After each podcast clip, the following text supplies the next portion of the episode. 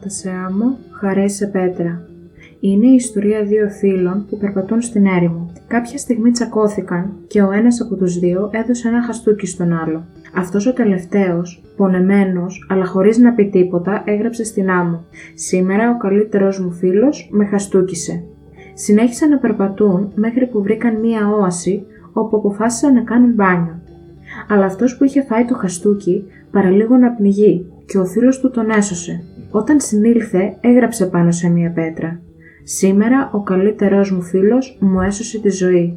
Αυτός που τον είχε χαστουκίσει και στη συνέχεια του έσωσε τη ζωή τον ρώτησε «Όταν σε χτύπησα έγραψες πάνω στην άμμο και τώρα έγραψες πάνω στην πέτρα. Γιατί?» Ο άλλος φίλος απάντησε ως εξής «Όταν κάποιος μας πληγώνει πρέπει να το γράφουμε στην άμμο όπου οι άνεμοι της συγνώμης μπορούν πολύ γρήγορα να το σβήσουν. Αλλά όταν κάποιος κάνει κάτι καλό για μας πρέπει να το χαράζουμε στην πέτρα όπου κανένας άνεμος δεν μπορεί να το σβήσει ό,τι και αν κάνει».